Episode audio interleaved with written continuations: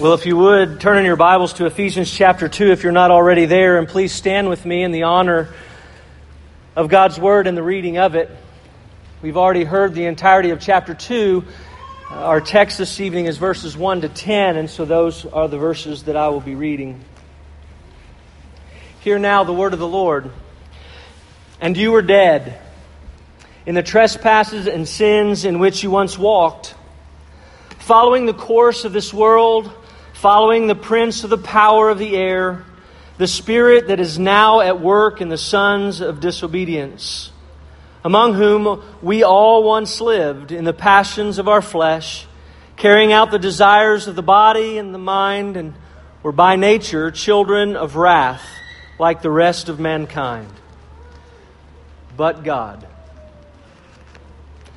But God, being rich in mercy because of the great love with which He loved us, even when we were dead in our trespasses, made us alive together with Christ.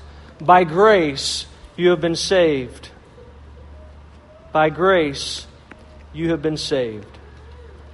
And raised us up with him and seated us with him in the heavenly places in Christ Jesus, so that in the coming ages he might show the immeasurable riches of his grace in kindness toward us in Christ Jesus. For by grace you have been saved through faith and this is not your own doing, it is the gift of God, not a result of works, so that no one may boast.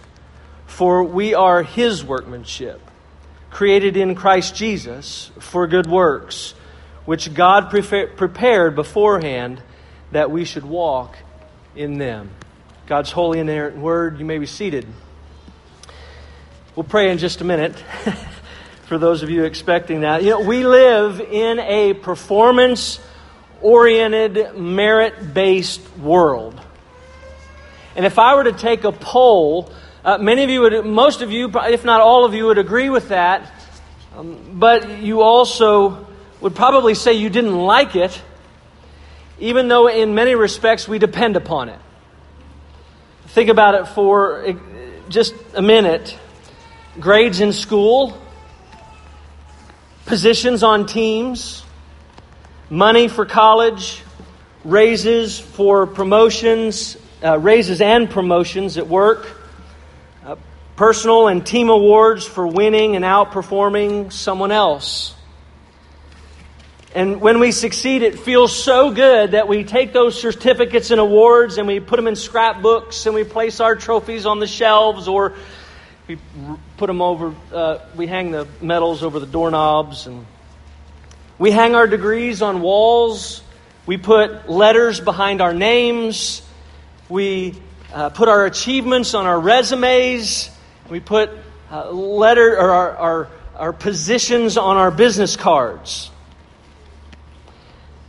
And when we put the be- and then we put the best parts of our days and our lives and of course our children's achievements all over social media and there's nothing in and of that that's wrong. Okay don't don't run home and start taking things off of facebook. But you know as well as i do there's also a darker side to this performance oriented merit based culture. For when we fail, we tend to make excuses and blame others.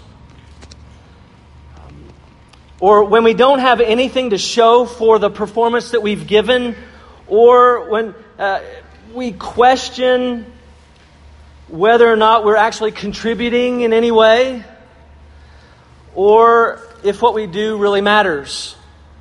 Just ask a mom who stays at home and works faithfully day in and day out, and nobody ever sees what she does.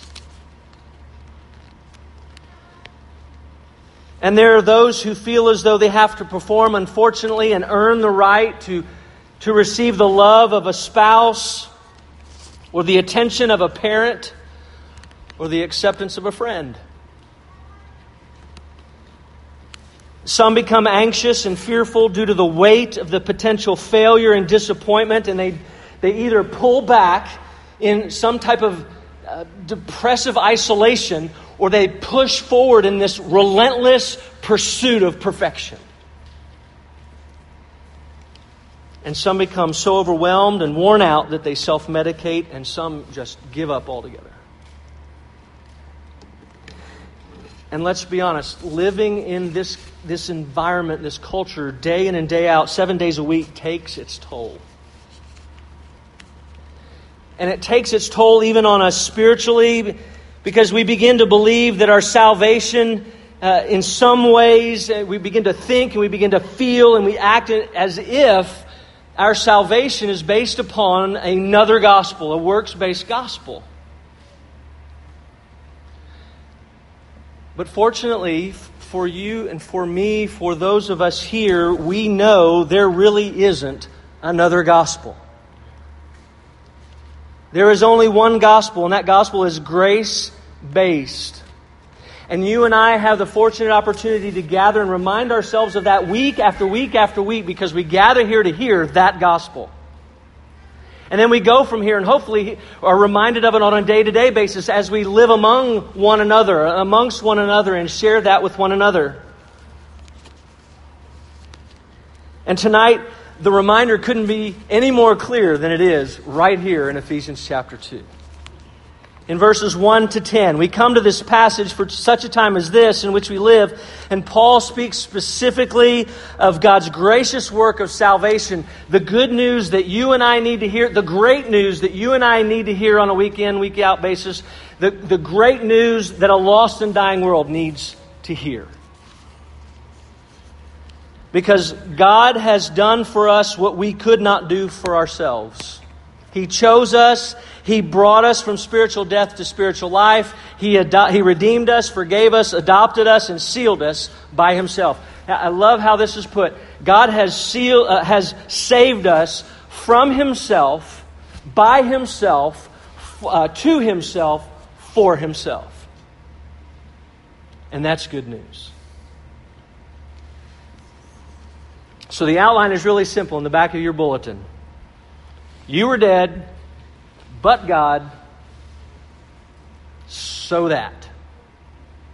Let's pray together. Father, we'd ask, I'd ask in these moments that, Father, that we would hear the truth of the gospel of the Lord Jesus Christ, maybe more clear than we ever have before. We all need it. We need to hear it. We need to be reminded of it. We believe it to be true and there is no hope outside of it. So give us ears to hear. Create soft, fertile hearts.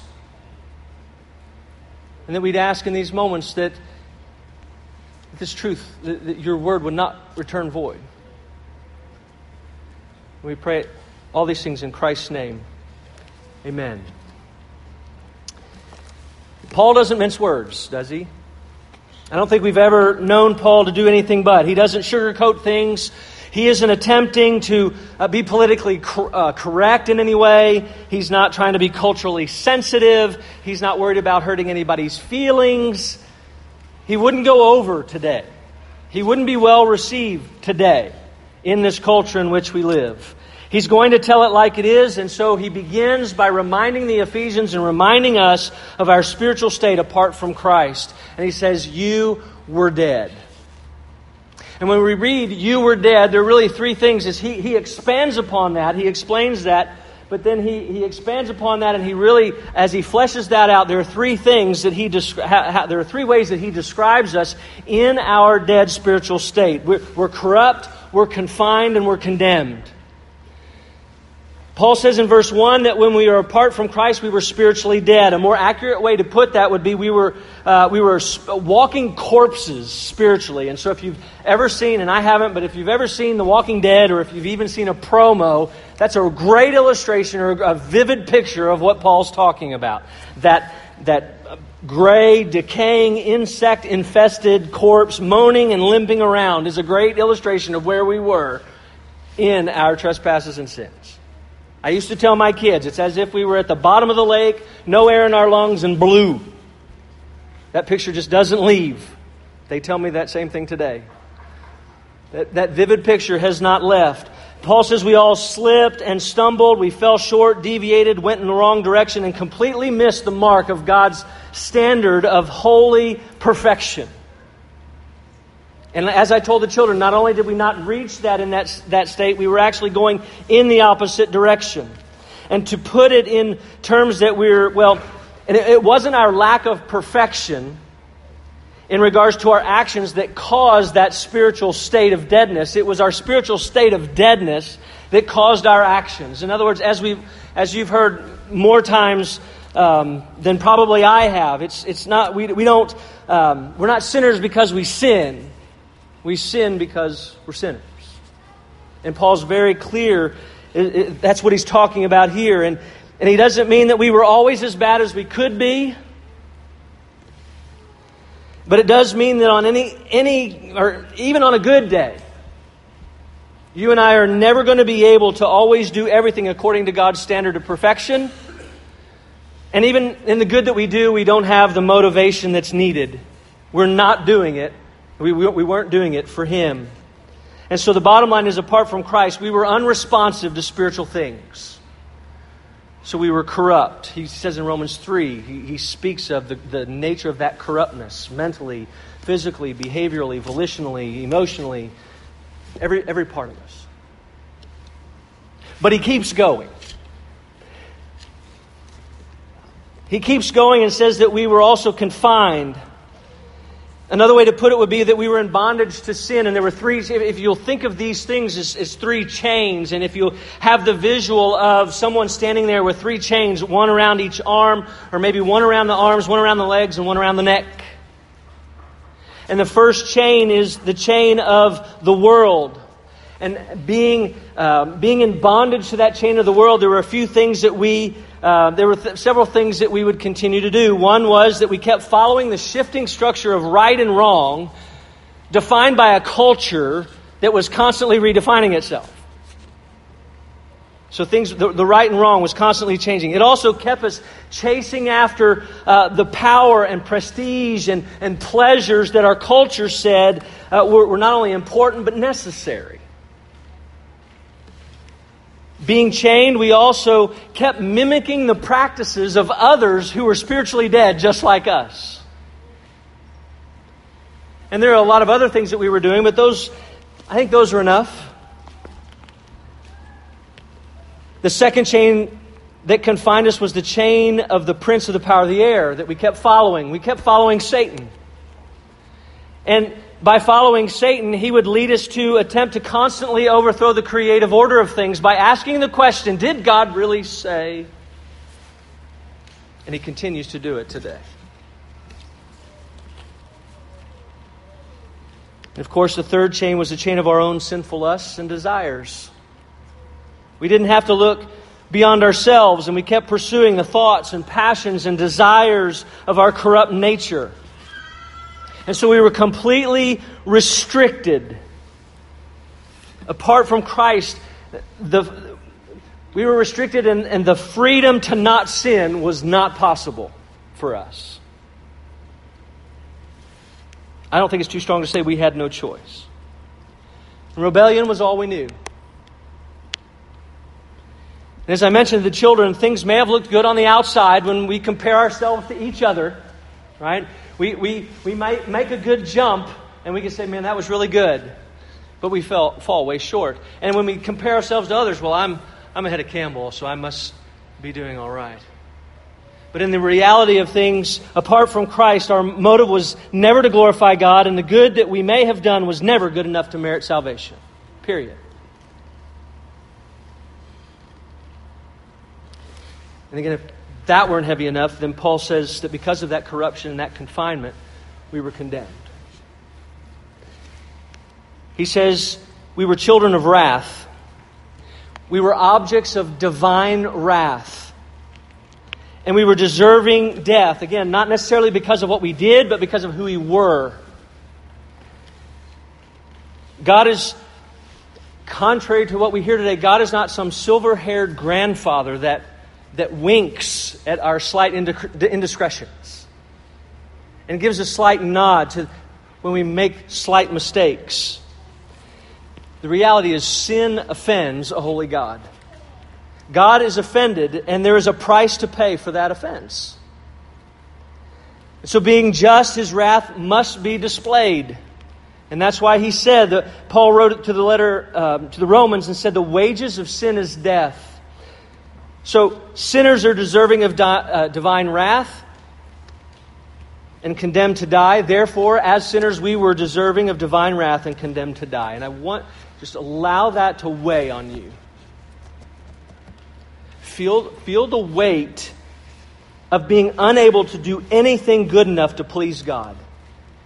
Allow the weight of being a constant failure weigh on your shoulders. Because that's, what's, that's what Paul's doing. He's building one upon the other so that we would feel that weight.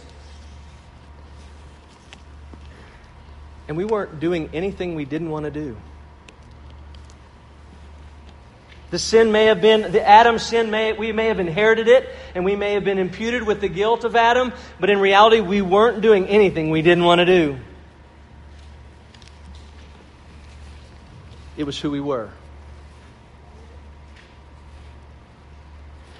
But when it couldn't get any heavier, when we can take it no more, when all seems lost and all hope is gone, when despair begins to creep in, Paul writes the most two beautiful words in all of Scripture. But God. It's a conjunction. And we hear the words, and, and what he does is he's hinting. And he's saying to us that by using that, by using but God, that we know that anything that he is about to say from that point forward is going to be contrary to everything he's just said. So no matter what he says about God, no matter what he says about an attribute of God's, no matter what he's it's going to be contrary to what he's just said about who we were. And so even in those words, we, we begin to come out of that a little bit. It's, it's a hint that despite what he could have justifiably done, he, or what he, what he could have just, yeah, what he could have justifiably done, he chose not to do. and He saved us. We were marred beyond usefulness, and we were salvaged. And in verses 4 to 6, Paul describes the manner and motive of that salvation. I want to look at the manner first. In verse 5, he says, But God, and verse 4 says, But God, we're going to jump to uh, verse 5. He says, Even when we were dead in our trespasses, made us alive together with Christ. By grace you've been saved and raised us up with him and seated us with him in the heavenly places in Christ Jesus. In verse 1, he says, You were dead. In verse 5, he says, But God made you alive. The, the theological term is regeneration. And it's the idea that Jesus communicated in John chapter 3 with the words to Nicodemus of being born again. Uh, it's illustrated in John chapter 11 with Lazarus being called from the grave. Uh, we get an idea of, of what it, of, well, it's represented in Ezekiel chapter 36, and it's what Paul is referring to in his letter to Titus in Titus 3 5. Because we were spiritually dead and not simply spiritually ill. My daughter is walking around right now with um, walking, walking pneumonia. And she called me yesterday and she said, I hate walking pneumonia because you can still walk. And everybody thinks you're still okay. And I don't feel okay. We were not, our, our sin was not walking pneumonia. We were dead, unable to respond. And we had to be born again. We had to be called forth from spiritual death to spiritual life. We needed our hearts of stone to be replaced by hearts of flesh. We had to be made alive to believe and to respond to the gospel. As Paul mentioned in verse 13, he says, Once you uh, heard the gospel and believed, we could not have done that apart from the work of the Holy Spirit bringing us back to life and granting us faith. So he regenerated us. Not only did he regenerate us, he released us. We were confined and restrained. We were enslaved to sin. We had those chains binding our hands and our feet and around our neck.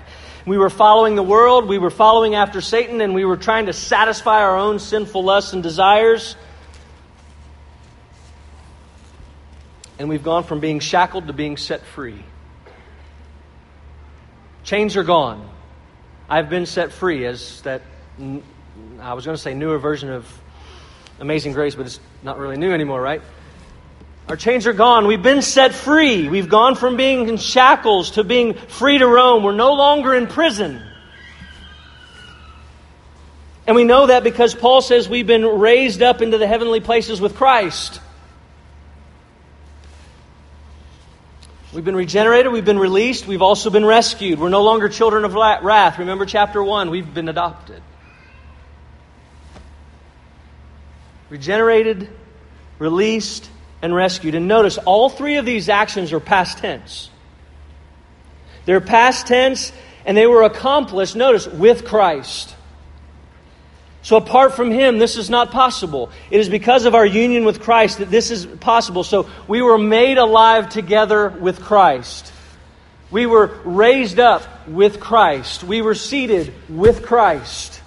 All that we have is because of Christ.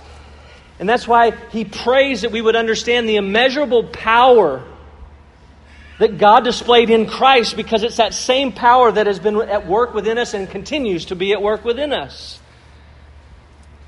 We've been raised with Him. We've been seated with Him, and we're no longer spiritual paupers or spiritual prisoners. We were once, we were once in solitary confinement on death row, and now we're in fellowship with the King of Kings and Lord of Lords.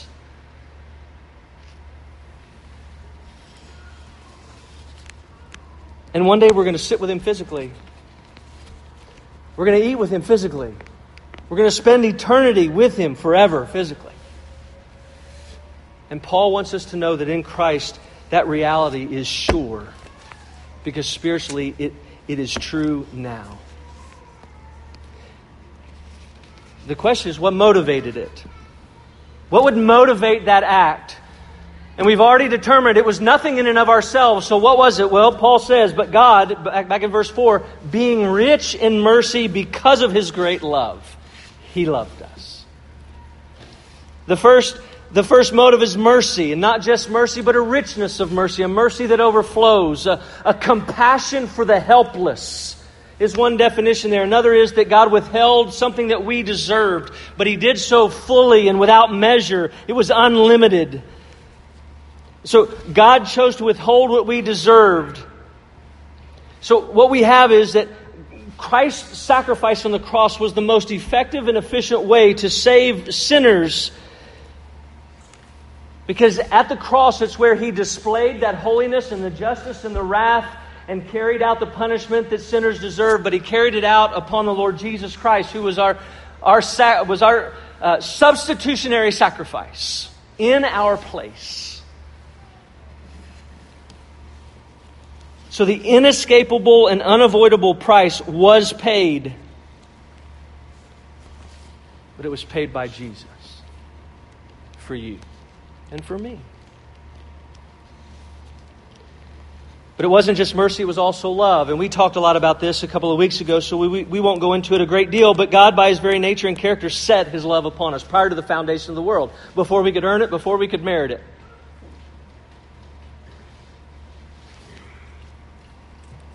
It's, it's not something that, it, it doesn't have anything to do with us and everything to do with Him. He loved us first.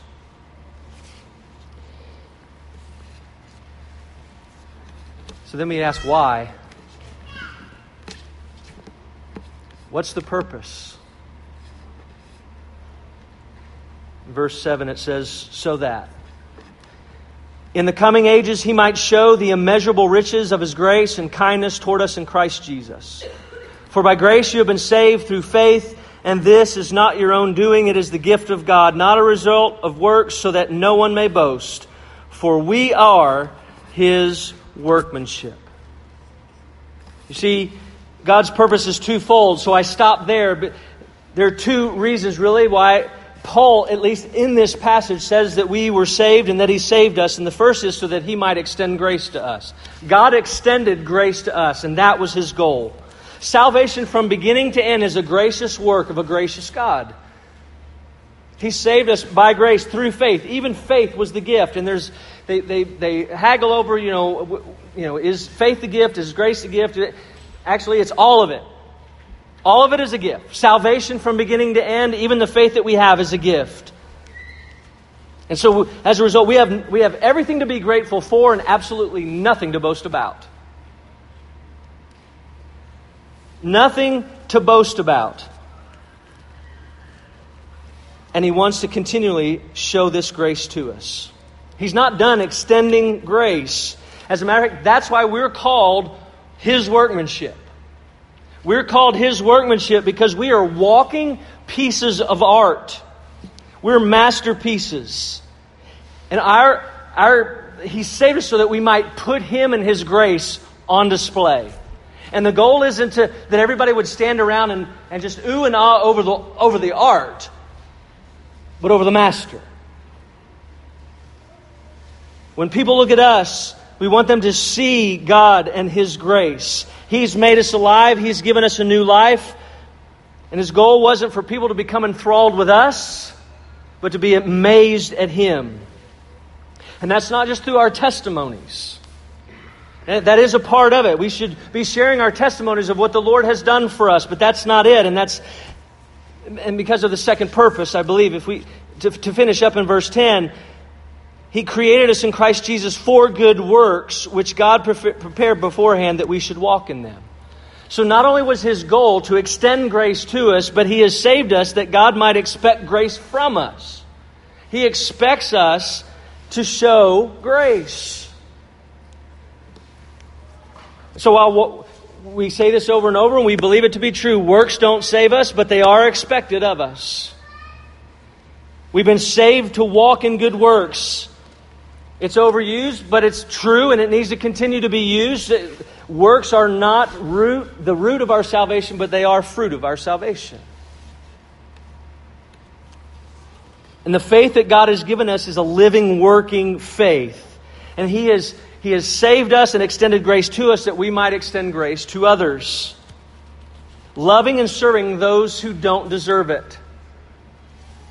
Anyone and everyone, Christian and non Christian any and every ethnicity, male, female, young, old, rich, poor, no matter the sin, no matter the past, no matter the present, no matter the future, showing partiality should be out of the question. Because God's mercy does not show partiality. It knows, His grace knows no bounds. And that's why Jesus said in Matthew chapter 5, Let our light shine to, we're told to let our light shine before others so that they may see our good works and give glory to your Father who is in heaven. No room for boasting. Drawing attention to ourselves is out of the question. Every good and gracious thing that we do is a means by which we may put God and His grace on display because apart from Him, we are and we can do absolutely nothing.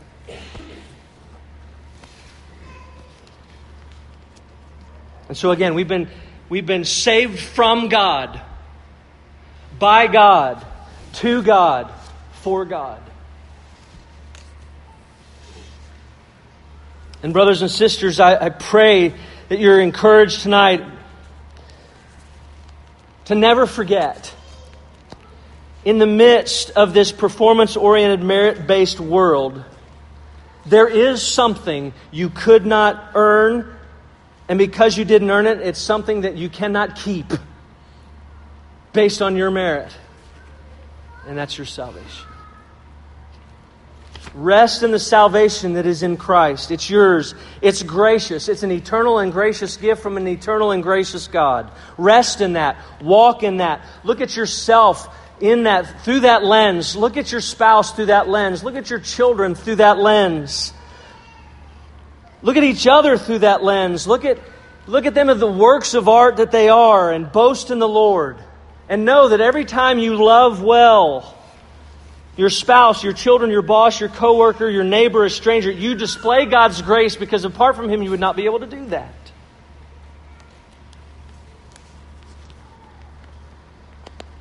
Especially when they're not so gracious toward you in those times when they're sinful toward you, extend that grace.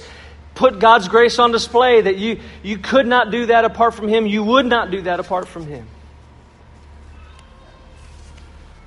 Every time you Every time you refuse to follow the world, Satan, or feed your own sinful pleasures and desires, Every time you open your home for hospitality, every time you offer to those, uh, every time you offer help to those who are in need, physically and spiritually and emotionally, you're putting God and His grace on display. It's what we're called to do. And going back to last week, may this cause us to pray that we would all grow in our understanding and knowledge of that grace, that we would grow in our knowledge and understanding of Him, that we would fall more and more in love with Him. And as you look at your non Christian friends and your coworkers and your non Christian family members, again, look through the gospel of grace as a lens as you see them and see them in that helpless state that they are in.